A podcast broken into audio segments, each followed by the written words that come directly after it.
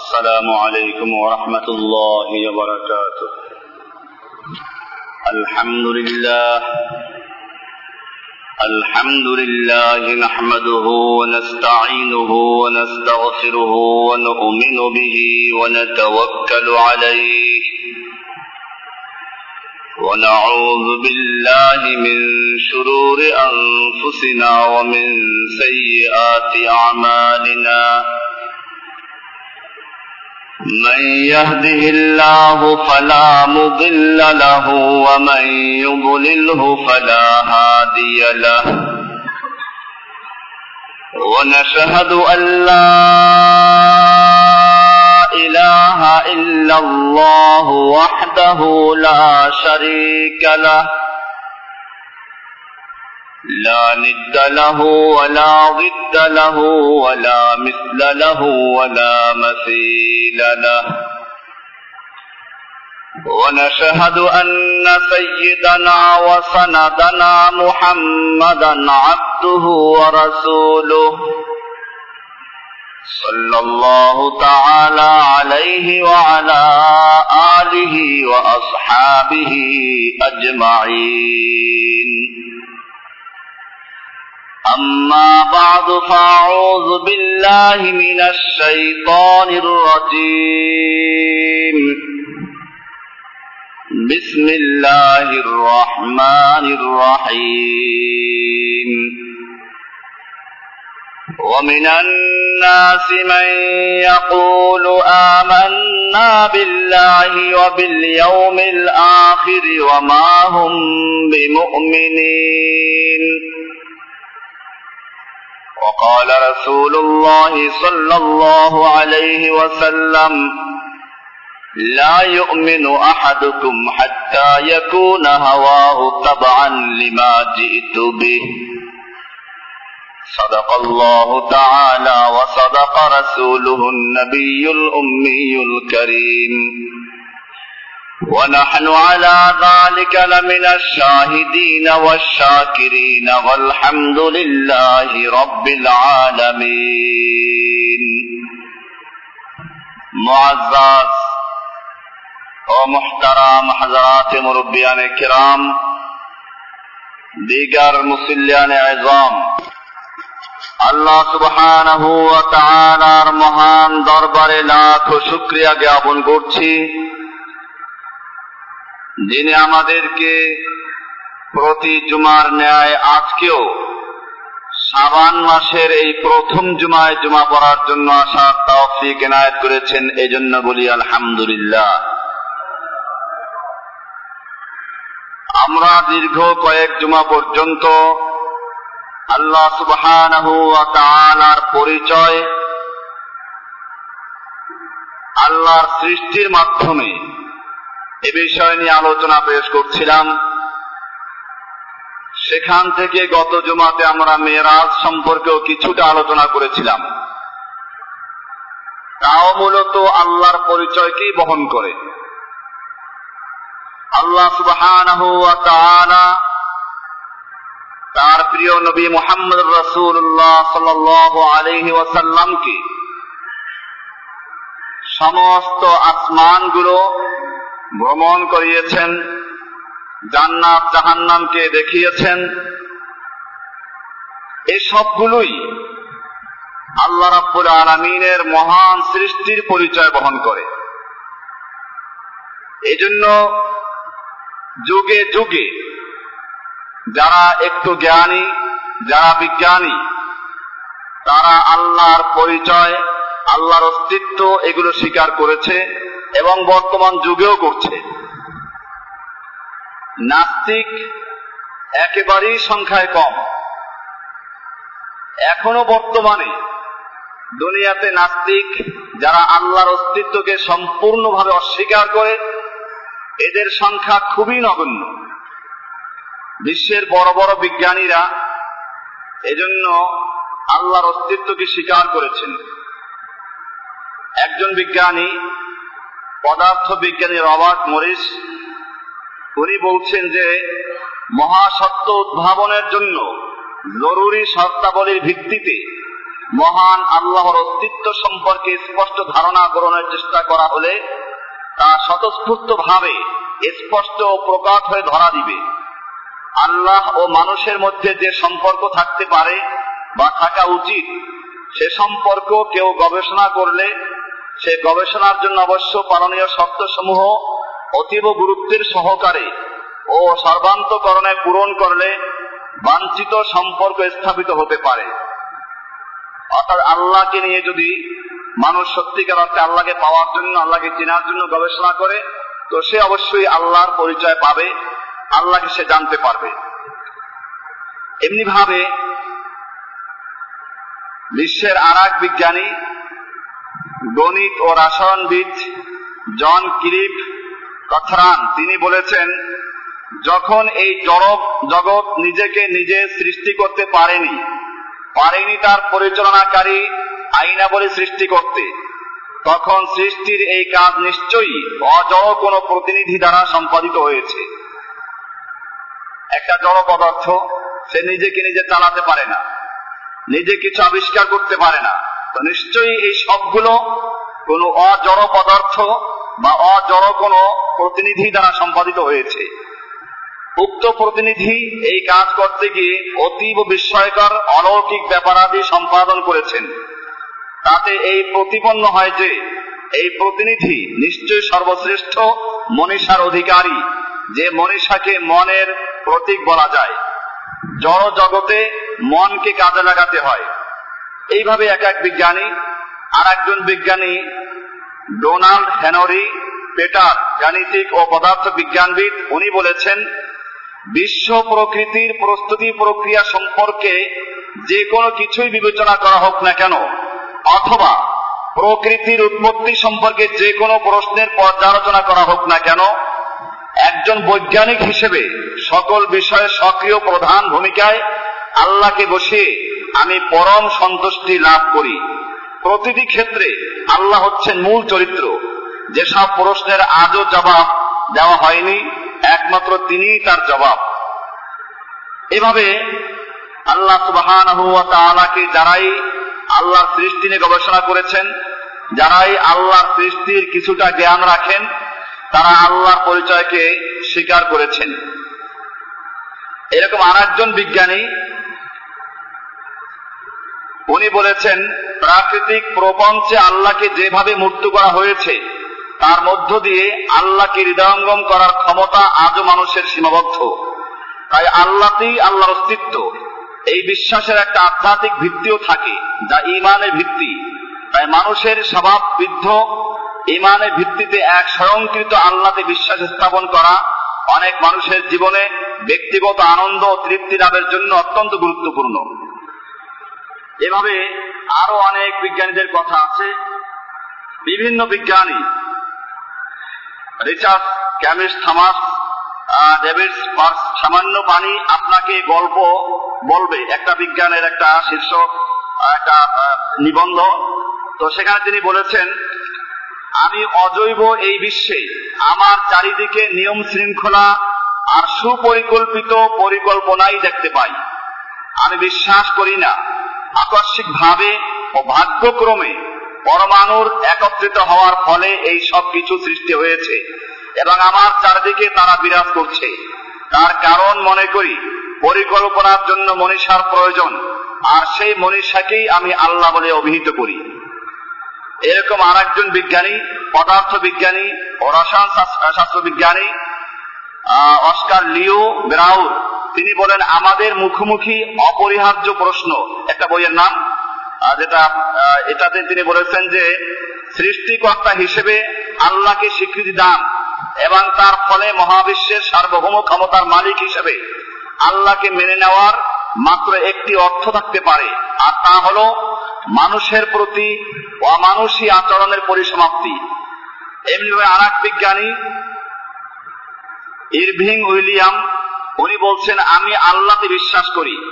আল্লাহকে বিশ্বাস করার কারণ হচ্ছে, আমি মনে করি না সর্বপ্রথম ইলেকট্রন বা প্রোটন অথবা প্রথম পরমাণু বা প্রথম অ্যামিনো এডিস অথবা প্রথম প্রোটোপ্লাজম অথবা প্রথম বীজ অথবা সর্বপ্রথম মস্তিষ্কটির জন্মের জন্য কেবলমাত্র দৈবই দায়ী। আমি আল্লাহতে বিশ্বাস করি তার কারণ আমার কাছে এই সব কিছুর মূলে আল্লাহর পবিত্র অস্তিত্বই একমাত্র যুক্তিসিদ্ধ ব্যাখ্যা হতে পারে।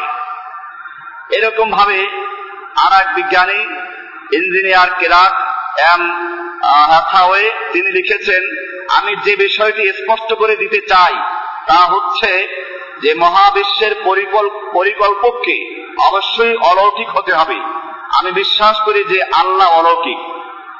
এইভাবে আর একজন বিজ্ঞানী, জ্যোতির্বিদ ও গাণিতিক, মার্লিন গ্রান্ট স্মিথ, তিনি বলেছেন, আমার কথা হচ্ছে, আমি বিশ্বাস করি, আল্লাহ আছেন এবং যারা তাকে অধ্যাবসায় সহকারে পাওয়ার চেষ্টা করেন, তিনি তাদের জন্য মহা পুরস্কার দাতা এইভাবে আর একজন বিজ্ঞানী রাসায়নিক, তিনি বলেছেন আল্লাহকে অথবা আল্লাহর কল্পনাকে অবাঞ্ছিত মনে না করে অথবা তথাকথিত, অপরিজ্ঞাত বিষয়াবদের মধ্যে তাকে শ্রেণীভুক্ত না করে মহাবিশ্বের আইন ও শৃঙ্খলার মধ্যে তাকে দেখা এবং তার কাজের প্রশংসা করা আমাদের উচিত।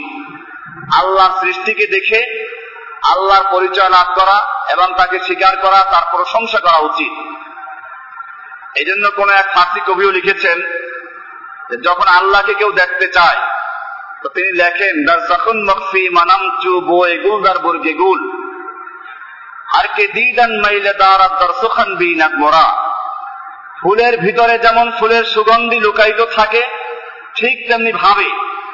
আমি আল্লাহ রাব্বুল আলামিনও আমার সৃষ্টির মধ্যে লুকায়িত আছি, আমার পরিচয় লুকায়িত আছে। সুতরাং যারা আমাকে দেখতে চাও, দুনিয়াতে বসে তারা আমার পরিচয়, আমার সৃষ্টি, এগুলোকে লক্ষ্য করে এগুলোকে দেখো। এইভাবে আমরা লক্ষ্য করলাম যে বিশ্বের বড় বড় বিজ্ঞানী, তারা আল্লাহর পরিচয়কে স্বীকার করে, আল্লাহ সুবহান আছেন এগুলো বিশ্বাস করে।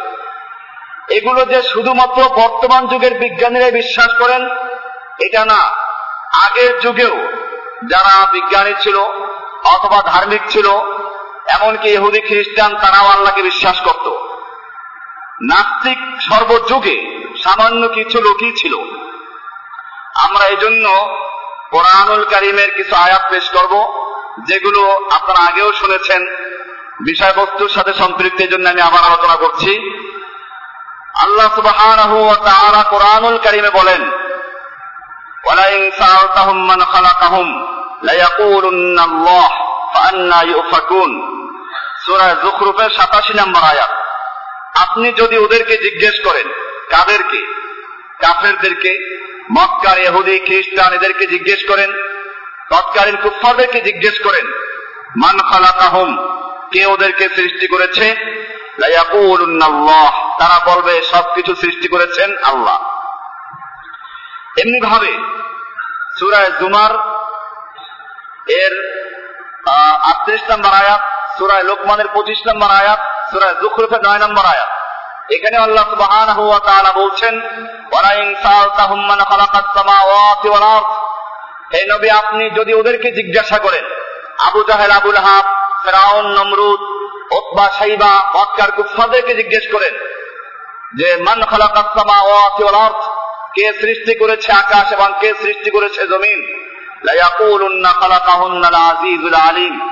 তারা বলবে, এই সব কিছু সৃষ্টি করেছেন এক মহাপরাক্রমশালী এবং মহাবিজ্ঞানী স্রষ্টা যিনি তিনি সৃষ্টি করেছেন মহাপরাক্রমশালী মহাবিজ্ঞানী আল্লাহ সুবহান হুয়া তারা সৃষ্টি করেছেন সুতরাং বুঝে গেল এই সবগুলোকে তৎকালীন কাফেররাও বিশ্বাস করত কোরআন আরো সাক্ষী দিচ্ছে ولئن سألتهم من نزل من السماء ماء فأحيا به الأرض من بعد موتها ليقولن الله সূরা আনকাবুতের তেষট্টি নম্বর আয়াত।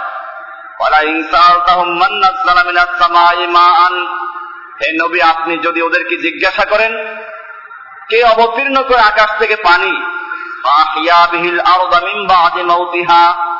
অতপর সেই পানির মাধ্যমে জমিনকে মৃত্যু হয়ে যাওয়ার পরে আবার কে জীবিত করে? কে তার থেকে ফসল উৎপন্ন করেন? এই জমিনকে আবার কে জীবিত করেন? তারা বলবে, সব করেন, আল্লাহ সুহান হুয়া তালা আল্লাহ করেন। কোরআনের সুরায় মমিনুন, এর চুরাশি নম্বর আয়াত থেকে শুরু হয়েছে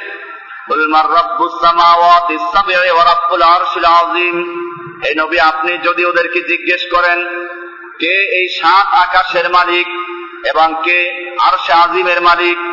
এই সব কিছুর মালিক কে আপনি যদি জিজ্ঞেস করেন এরকম আপনি জিজ্ঞেস যদি করেন, ওয়ালা ইনসাল তাহুম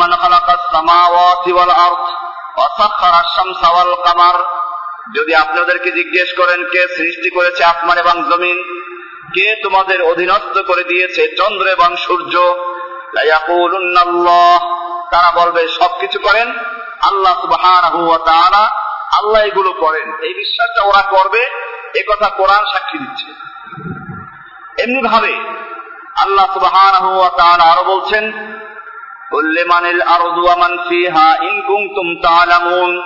বলো, জমিন এবং জমিনে যা কিছু আছে, এই সবগুলো কার?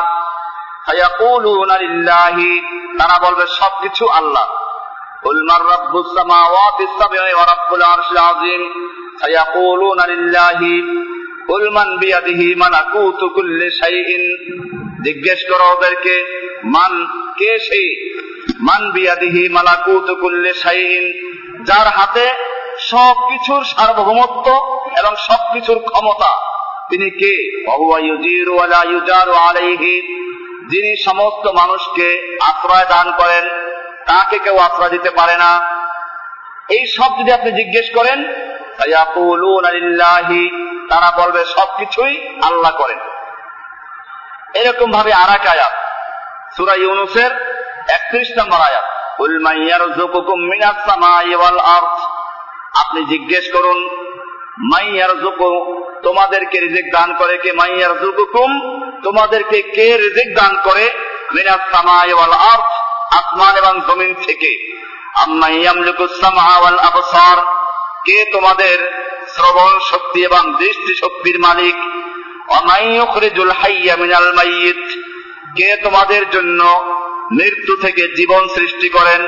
একটা দিন মৃত্যু। এখান থেকে জীবন সৃষ্টি করেন।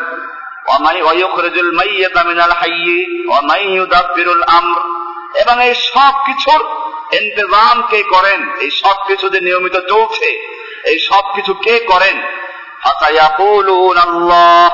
তারা বলবে সবকিছু করেন আল্লাহ এইভাবে আল্লাহ আব্বুল আলমিনকে যুগে যুগে লোকেরা বিশ্বাস করত। মক্কার কুফাররা যে আল্লাহকে বিশ্বাস করত। এর আর একটা সহজ প্রমাণ হচ্ছে যে আমাদের নবীজির আব্বার নাম ছিল আবদুল্লাহ। আমাদের নবীজির আব্বার নাম কি?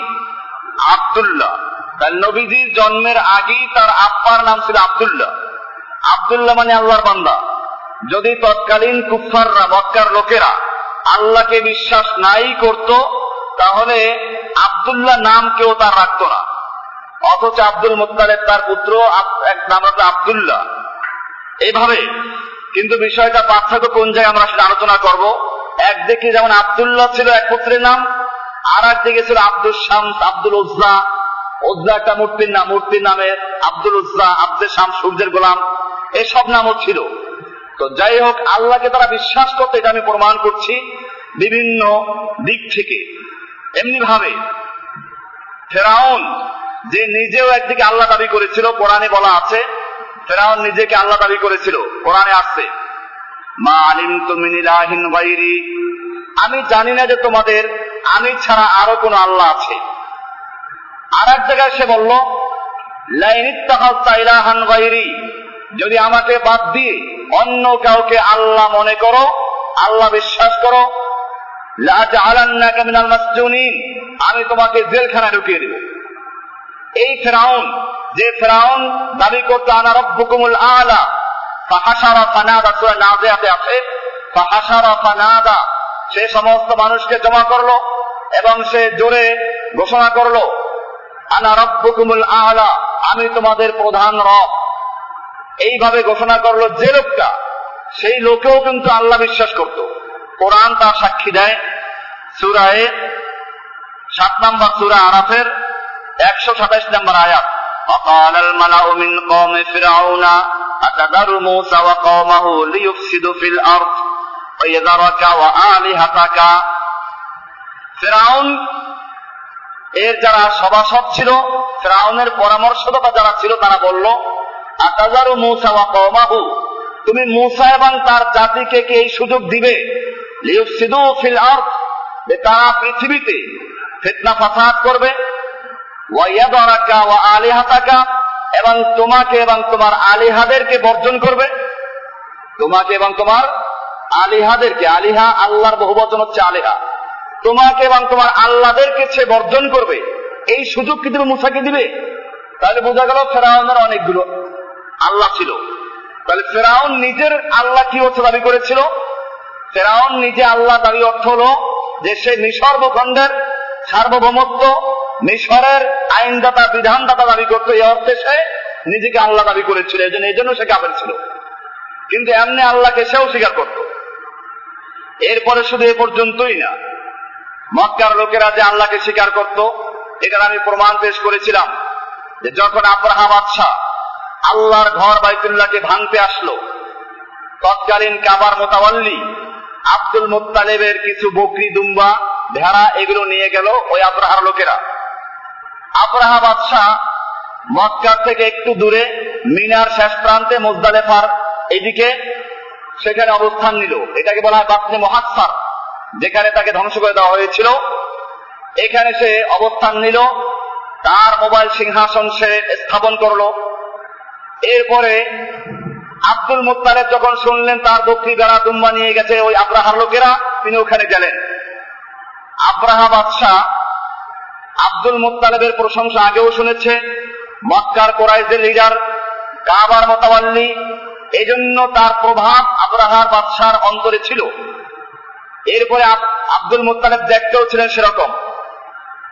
কোরাইজ বংশের নেতা আল্লাহ রসুলের দাদা কাজে সেভাবেই তার চেহারা ছিল। দেখার পরে সে আরও প্রভাবিত হলো। নিজের মোবাইল সিংহাসন থেকে নেমে একটা চাদর বিছিয়ে বসল আব্দুল মুতালেবের সঙ্গে কথা বলার জন্য। আব্দুল মোত্তালেব কথা কোনো ভূমিকা ছাড়া শুরু করলেন। আমি শুনেছি আপনার সৈনিকেরা আমার কিছু বকরি, ভেড়া, দুম্বা ধরে নিয়ে এসেছে। এগুলো ফেরত নেওয়ার জন্য আমি এসেছি। আব্রাহা বাদশাহ বলল, আপনার প্রশংসা, আপনার পরিচিতি আমি যতটুকু জানতাম তাতে আমার মনের মধ্যে আপনার একটা বিরাট অবস্থান ছিল, প্রভাব ছিল। আপনাকে দেখার পরে আমার সেই প্রভাব আরও বেড়ে যায়। কিন্তু আপনার কথা শুনে আমার সবকিছু মেলান হয়ে গেছে, পানি হয়ে গেছে। কারণ আমি এসেছি আপনার যেটার সাথে মর্যাদা জড়িত, আপনার বংশের মর্যাদা, আপনার নেতৃত্ব, আপনার সেই ধর্ম, সবকিছুর গুরুত্ব যেটার উপরে নির্ভর করে। থানায় কেন ভাঙ্গার জন্য এসেছি? আর আপনি সেই বিষয়ে কোনো কথা না বলে আপনি কথা বলছেন সামান্য দুম বা ভেড়া বকরি নিয়ে।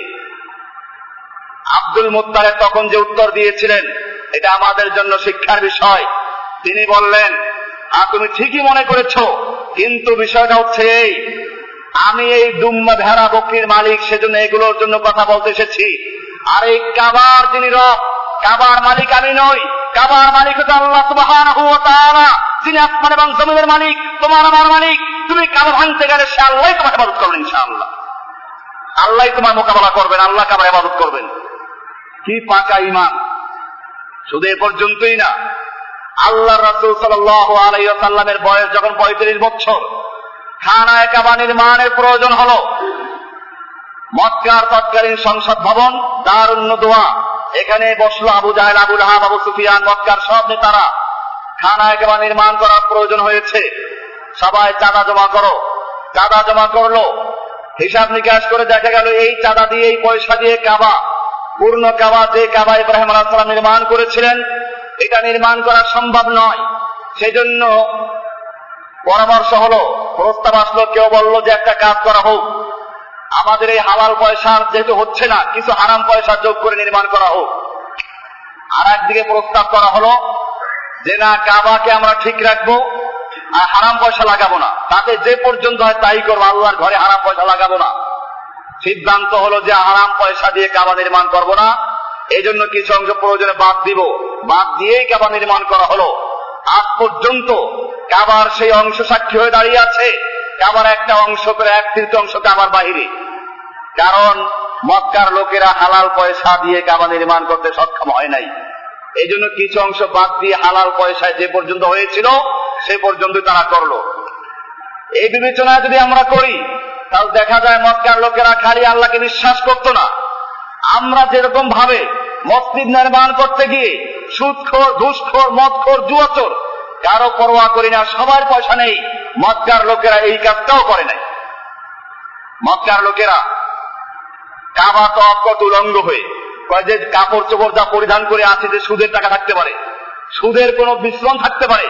সেজন্য কাপড় খুলে উলঙ্গ তপ করত যে কারণে মক্কা বিজয়ের পরে আল্লাহ রসুল হজ আসেন নয় বছর আলী রাবি আল্লাহ তালুকে পাঠালেন। হজের সময় আবু বকরকে আমিরুল হজ করে এবং আলীকে বললেন, ঘোষণাকারী হিসাবে ঘোষণা করো যে আল্লাহ ইয়াতুফা ফিল বাইতে ওয়ালা মুশরিক।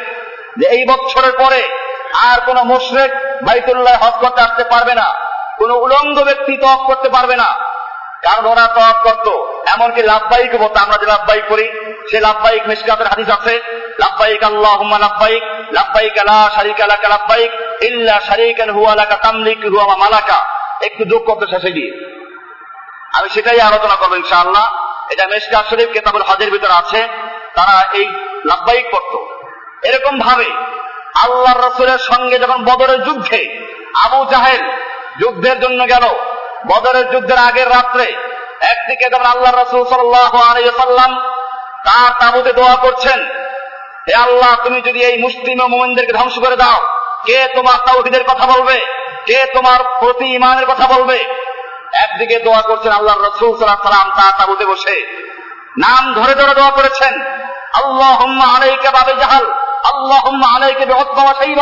নাম ধরে ধরে বললেন, আল্লাহ তুমি আবু জাহালকে ধ্বংস করো ধ্বংস করো। আবু বকর সিদ্দিক দিয়ে মুখে হাত দিলেন আর লাগবে না, আপনার দোয়া যথেষ্ট হয়েছে যথেষ্ট হয়েছে। একদিকে আল্লাহ রসুল দোয়া করছেন, আর একদিকে আবু জাহেল লিপ্ত আছে। আবু জাহেল যে দোয়া করেছিল তাই ইতিহাসের সব কিতাব পাবেন। সিরাতের সব কিতাবে আছে। আল্লাহ আল কাবা। হে কাবার মালিক, কাবার রব আমরা তোমার কাবা নির্মাণ করেছি, কাবার সংস্কার করি, কাবার হেফাজত করি, যারা হাত করতে তাদেরকে পানি পান করাই সব কিছু আমরা হাজিদের খেদমত করি, তোমার মেহমানদের তাজিম করি। হে কাবার রব, এই দুইটা দল যুদ্ধে লিপ্ত হচ্ছে। একটা দল তোমার প্রিয় দল আবু দল, আর একটা দল মোহাম্মদের দল যারা ধর্ম ত্যাগ করেছে বাপ যারা ধর্ম ত্যাগ করেছে, সবই হয়ে গেছে। আমরা তার সঙ্গে যুদ্ধে লিপ্ত হচ্ছি। হে কাবার মালিক, এই দুইটা দলের মধ্যে যে দলটা তোমার কাছে বেশি প্রিয়, তাকে সাহায্য করো। কি দোয়া করল? এই দুইটা দলের মধ্যে যে দলটা তোমার কাছে বেশি প্রিয়, তাকে সাহায্য করো। পরের দিন যুদ্ধ হলো। আল্লাহ রাসুল সাল্লাম যুদ্ধে বিজয় লাভ করলেন। আল্লাহ তারা বিজয় দিলেন। আবু জাহেল মরলো। তার সঙ্গে আরও সত্তরটা কাফের মরলো। আল্লাহ রসুল সাল্লাম পরের দিন বললেন যে আল্লাহ তালা আবু জাহেলের দোয়াকে মেনে নিয়েছেন, দোয়াকে কবুল করেছেন। কারণ সে দোয়া করেছিল, যে দলটা আল্লাহ তোমার কাছে প্রিয় তাকে সাহায্য করো। আল্লাহ রব্বুল আলমিন তার প্রিয় নবীকে সাহায্য করেছেন, তার প্রিয় দলকে সাহায্য করেছেন আর ওর দলকে ধ্বংস করে দিয়েছেন। এইভাবে আমরা আরও যদি একটু সামনে যাই, তাহলে দেখি যে ইবলিসও আল্লাহকে স্বীকার করে। আল্লাহ আছেন কথা ইবলিসও বিশ্বাস করে। ইবলিসকে যখন জান্নাত থেকে বহিষ্কার করা হলো, আল্লাহ সুবাহ তারা তাকে বিতাড়িত করলেন। তখন ইবলিস আল্লাহর কাছেই দোয়া করেছিল। সুরায় হেজর, পনেরো নম্বর সুরার সাতত্রিশ নম্বর হাতে বলা আছে, রব্বি ফাংদিরনি ইলা ইয়াউমি হে আমার রব, তুমি আমাকে কেমন পর্যন্ত অবকাশ দাও, সুযোগ দাও, হায়াত দান করো। আল্লাহ তারা বললেন ফাইন্না কামিনাল মুনজারিন। তোমাকে কেমন পর্যন্ত হায়াত দেওয়া হলো। এমনি ভাবে কোরআনের আরাক আয়াত সুরে হাসর উনষাট নম্বর সুরা, ষোলো নম্বর আয়াতে আছে কামাতালি শাইতান ইদ ক্বালা লিল ইনসানি কফর ফালাম্মা কাফারা, যখন সে বল কুফুরি করল আলা ইন্নি বাড়ি উম্মিনকা মানে শয়তান একজনকে বুদ্ধি দিল, তুমি কুফুরি করো। যখন সে সে বুদ্ধি অনুযায়ী কুফুরি করল, তখন শয়তান কি বলল? আলা ইন্নি বাড়ি উম্মিনকা আমি তোমার থেকে বাড়া করলাম, সম্পর্ক ছিন্ন করলাম। ইন্নি আমি আল্লাহকে ভয় করি যে আল্লাহ রব্বুল আলামিন। গোটা জগৎ সময়ের যিনি রব, কে বলছে? শয়তান। এরকম ভাবে বদরের যুদ্ধের সময়ও ওই যে আবু জাহালদের সঙ্গে যুদ্ধে লিপ্ত হলেন। আবু জাহালরা মূলত যুদ্ধ না করার পরিকল্পনা করেছিল, ফিরে আসবে। শয়তান সে সময় গিয়ে তাদেরকে বুদ্ধি দিল। কারণ আবু জাহালরা গিয়েছিল আবু সুফিয়ানের ব্যবসায়ী দলকে সাহায্য করার জন্য। আল্লাহ রসুল সাল্লাম যখন জানতে পারলেন, মক্কার একটা উচ্চ পর্যায়ের ব্যবসায়ী দল মদিনার রাস্তা হয়ে শাম দেশের উদ্দেশ্যে রওনা হয়ে গেছে।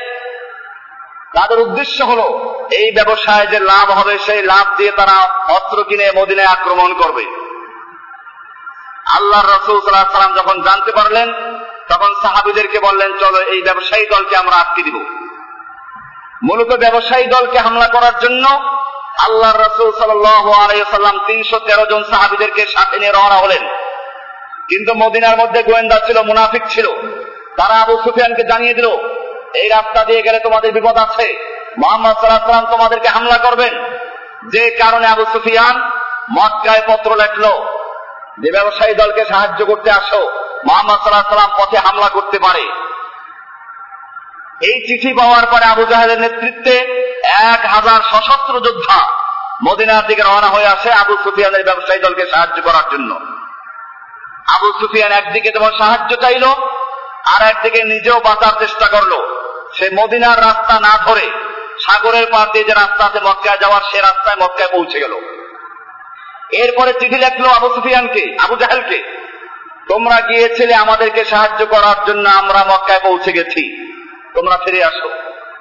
আবু জাহাল তখন পরামর্শে বসল যে আমরা যুদ্ধ করব না, যুদ্ধ না করে ফিরে যাব।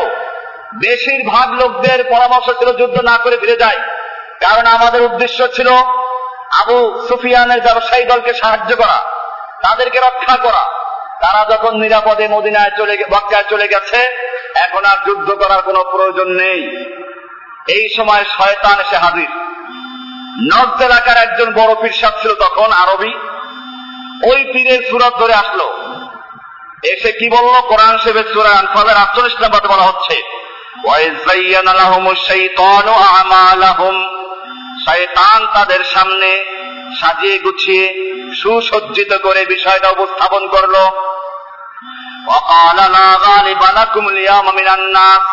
আজকে তোমাদেরকে কেউ পরাজিত করতে পারবে না। তোমাদের মোক্ষম সুযোগ। একদিকে তোমরা সশস্ত্র যোদ্ধা আর একদিকে মোহাম্মদ সাল্লাহ সাল্লাম তিনশো তেরো জন অস্ত্র নেই, তারা যুদ্ধ করতে আসে নাই। অপরদিকে, তোমাদের এক হাজার লোক, ওদের মাত্র তিনশো তেরো জন ওরা মদিনার বাইরে। এইরকম সুযোগ আর পাওয়া না, মদিনার থেকে সাহায্য করতেও আসতে পারবে না। এইভাবে আরও বুঝালো, তার এত বড় সাহস, তোমাদের মক্কার ব্যবসায়ী দলকে হামলা করতে প্রস্তুত হয়েছে। এইভাবে যখন সে উস্কানি দিল শয়তানের পরামর্শে তারা সিদ্ধান্ত করল যে আমরা যুদ্ধ করব। শয়তান আরও অভয় দিল। ওয়াইন্নি জারুল্লাকুম আমি তোমাদের সঙ্গে আছি, তোমাদের সাহায্যকারী, তোমাদের পাশেই আছি। ফালাম্মা তারা ফিয়াতানে, যখন শয়তানের পরামর্শ অনুযায়ী যুদ্ধের সিদ্ধান্ত হলো, পরের দিন যুদ্ধের ময়দানে মুখোমুখি হলো, ফালাম্মা তারা ফিয়াতানে, যুদ্ধের ময়দানে মুখোমুখি হলো। শয়তান তখন উল্টা পায়ে পালাতে শুরু করল। মানে পিছন দিকে ফিরে না, বরং উল্টা পায়ে পালাতে শুরু করল, যেন ধরা না পড়ে। অকালা এবারে আবু জাহাল্লাহ জিজ্ঞেস তোমার কি যাচ্ছ কই? দাও তুমি কোথায় যাচ্ছ? তুমি না বলেছিলে আমাদের সঙ্গে থাকবে। এবারে শয়তান কি উত্তর দেয় শুনুন। অকালা ইন্নি বাড়ি উম্মিনকুম শয়তান বলল, আমি তোমাদের থেকে বাড়া করলাম, তোমাদের থেকে সম্পর্ক ছিন্ন করলাম। বোঝা গেল আল্লাহর গজব থেকে বাঁচার জন্য আল্লাহর দুষ্মন্দ থেকে সম্পর্ক ছিন্ন করতে বাড়া করতে হবে। এমনি বাড়ি অম্মিনকুম শয়তান ওটা বুঝে। এই জন্য প্রথম সে ঘোষণা করল যে আমি ঘোষণা করছি, তোমাদের সঙ্গে আমার কোনো সম্পর্ক নাই। এমনি বাড়ি অম্মিনকুম কেন সম্পর্ক বিচ্ছিন্ন করলা এমনি আরও আমালা তারাও না, আমি এমন কিছু দেখতে পাচ্ছি যা তোমরা দেখতে পাচ্ছ না। কি দেখতে পাচ্ছিল? বদরের যুদ্ধে আল্লাহ রাব্বুল আলমিন তার নবীকে ফেরেস্তা দিয়ে সাহায্য করেছিলেন। শয়তান ফেরেস্তাদেরকে চিনে, তাদের সঙ্গে ছিল। শয়তান ইচ্ছে করলেও আল্লাহকে অস্বীকার করতে পারে না। কারণ শয়তান আল্লাহ জান্নাত দেখেছে, জাহান্নাম দেখেছে ফেরেস্তা চিনে।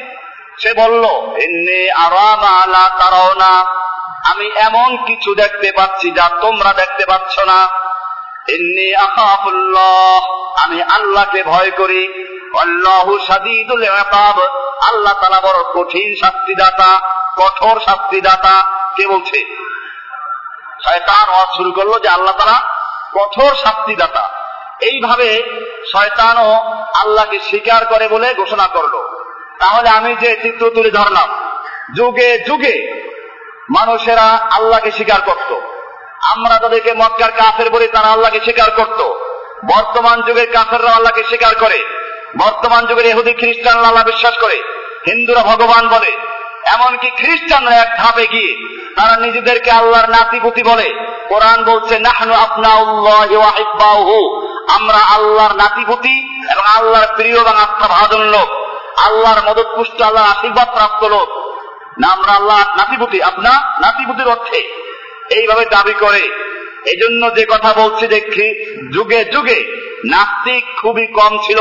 আবার এই গত কয়েক জুমা থেকে যে বিষয়টা ছিল, তা ছিল মূলত আল্লাহ আছেন এই বিষয় নিয়ে। কিন্তু এতটুকু বিশ্বাস করলে কি মুসলমান হওয়া যাবে? যদি এতটুকু বিশ্বাস করলে মুসলমান হওয়া যায়, তাহলে দুনিয়ার এই যাদের কথা বললাম, সব মুসলমান। কেউ কাফের নাই। কারণ সবাই আল্লাহ বিশ্বাস করে। কিন্তু আমরা জানি যে শয়তান কাফের, আবু জাহেল কাফের, আবুল হাব কাফের, ফেরাউন কাফের। এই সবগুলো কাফের এহুদিরা কাফের, খ্রিস্টানরা কাফের, হিন্দুরা কাফের। কেন কাফের? তাহলে বোঝা দরকার। পার্থক্যটা কোন জায়গায়? এই জন্য আমি আর একটা বিষয়ের সূচনা করছি। তা হলো যে আল্লাহ আছেন এই কথা বিশ্বাস করলেই মুসলিম হওয়া যায় না।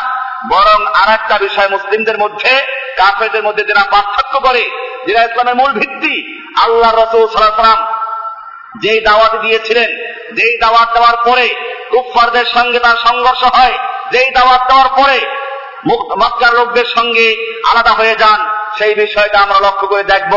তিনি যখন আল্লাহর পক্ষ থেকে আদিষ্ট হলেন উমার হে নবী, আপনি যে আদিষ্ট হয়েছেন, তা স্পষ্ট বলুন। আর এক বলা হয়েছে আপনি আপনার নিকটাত্মীয় নিকট লোকের নিকটের লোকদেরকে সাবধান করুন। আল্লাহ রসুল সাল্লাম তৎকালীন আরবের নিয়ম অনুযায়ী সকালবেলা পাহাড়ে গিয়ে উঠলেন। সাফা পাহাড়ে গিয়ে জোরে ডাক দিলেন, ইয়া সাবাহা, ইয়া আল কোরাইশ, হে সকালের বিপদ, হে কোরাইশের লোকেরা, হে বনু ফেহের হে বনু আব্দুল মুক্তারেক হে বনু হাসেম হে বনু নাম ধরে ধরে ডাকলেন। এরপরে সব নেতারা জড়ো হয়ে গেল। এবারে আল্লাহ রসুল সাল্লাম বললেন, ওহে কুরাইশের নেতারা, আমি যদি তোমাদেরকে বলি লাউকুল তুম কালিমাতান ওয়াহিদাতান, একটা কথা তোমরা মেনে নাও। আমি যদি তোমাদেরকে বলি, এই পাহাড়ের অপার প্রান্তে তোমাদের শত্রু প্রস্তুত রয়েছে, যেই কোনো মুহূর্তে হামলা করবে, মক্কাকে তসনাপ করে ফেলবে, তোমরা কি বিশ্বাস করবে? সব নেতারা এক বাক্যে বলল, অবশ্যই বিশ্বাস করব, কারণ না চার্রাব না কাদিবান আমরা তোমাকে কখনো মিথ্যাবাদী পাই নাই।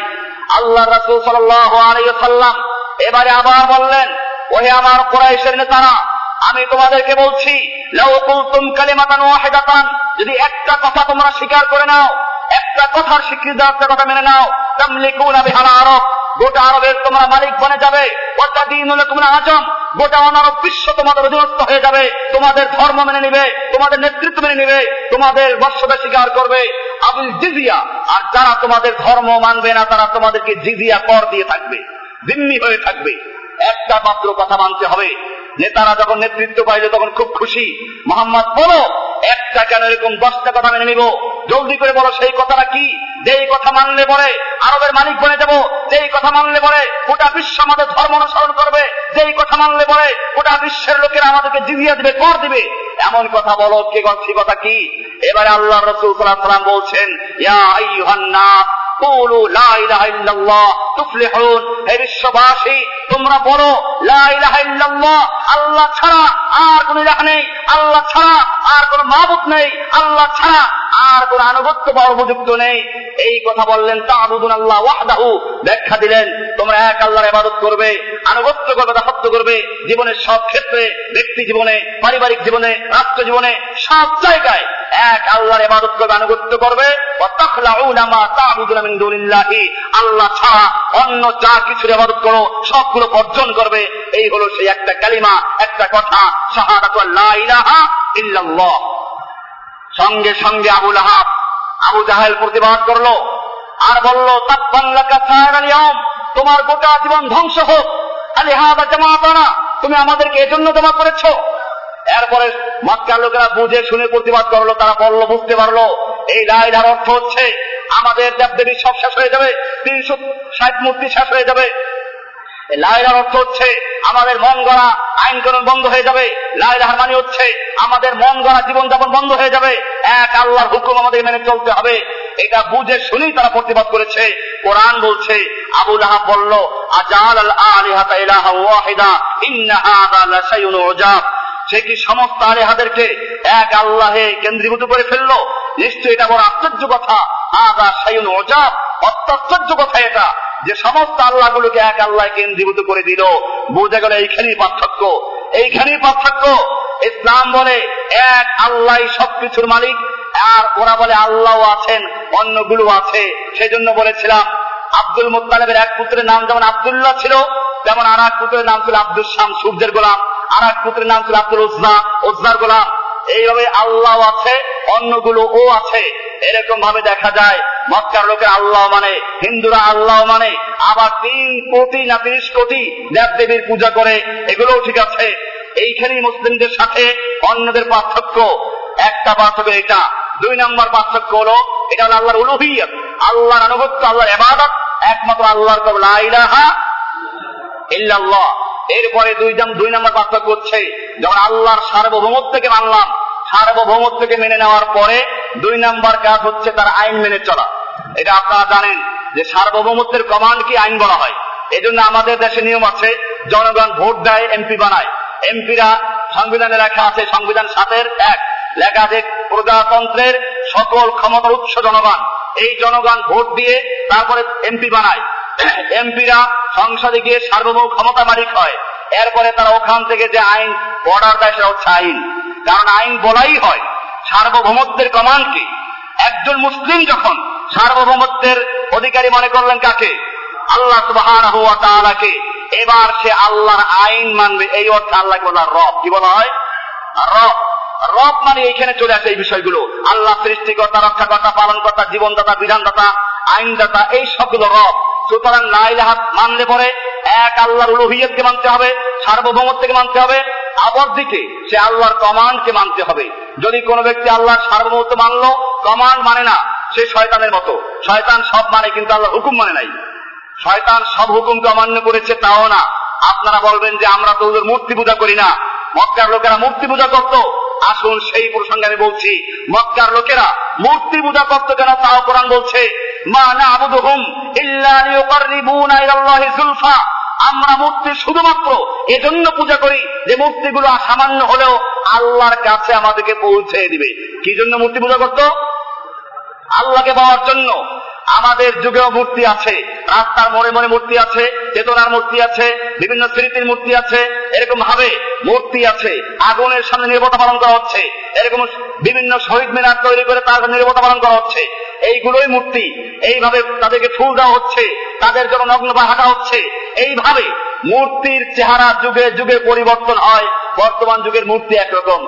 বরং মক্কার লোকেরা মূর্তি পূজা করতে আল্লাহকে পাওয়ার জন্য, আর আমাদের যুগের লোকেরা মূর্তি পূজা করে, হেফাজত করে, কিসের জন্য? আল্লাহকে পাওয়ার জন্য না।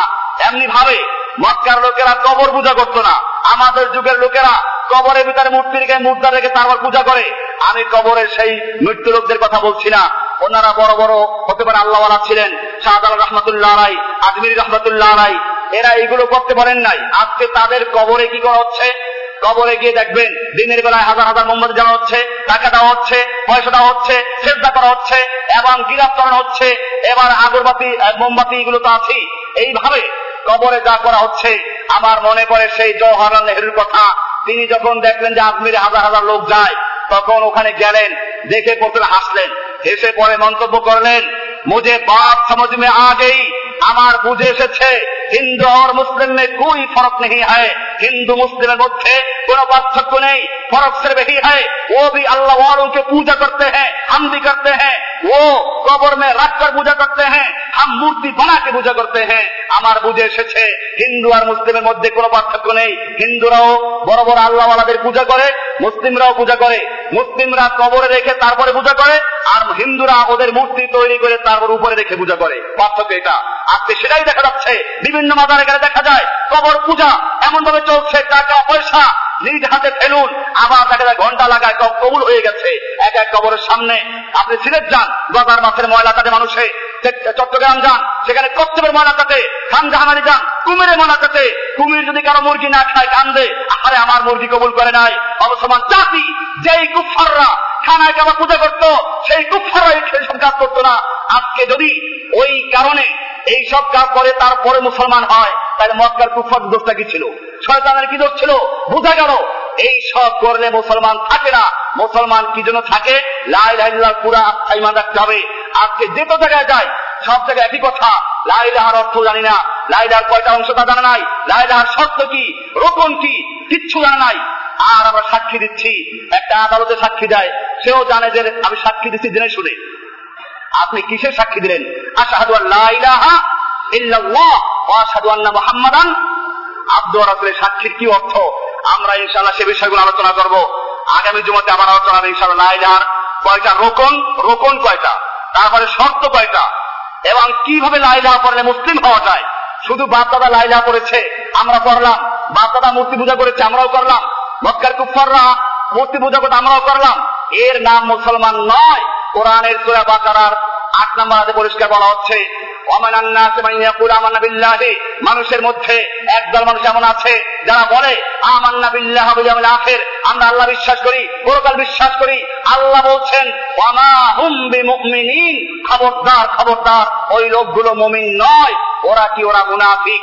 আজকে আমাদের গত বলেছিলাম, লোকেরা জিজ্ঞেস করতে আসে, সবে মেয়েরাজে কয় রাখাত নামাজ? আমি বলেছিলাম, কয় রাখাত নামাজ সবে মেয়েরাজে? সতেরো রাগাত নামাজ ফজরে দুই রাগাত জহরের চার রাগাত আসরের চার রাগাত মাগরের তিন রাগাত এশায় চার রাগাত এই সতেরো রাগাত নামাজ সারা জীবন পড়তে হবে টাইম মতো পড়তে হবে।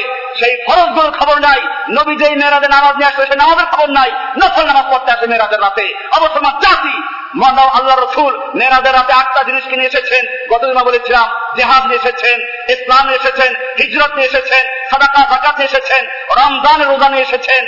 এই সবগুলো পালন করার নামে হচ্ছে কি করা? মেরাজ পালন করা। সেই সব খবর নেই। দেখা যায় এই বেদাতগুলো যেগুলো সাহাবাই কাম করেন নাই তাবিন করেন নাই, সেই কাজগুলো আমাদের সমাজ করছে। আর দাবি করে মুসলমান, দাবি করে কি? ইনশাআল্লাহ বিস্তারিত আলোচনা আবার আসবে আগামী জুমাতে। আল্লাহ তালা আমাদের সকলকে বিষয়গুলিকে বুঝার বানানোর তফিক দান করুন। ওয়া আজমাইন।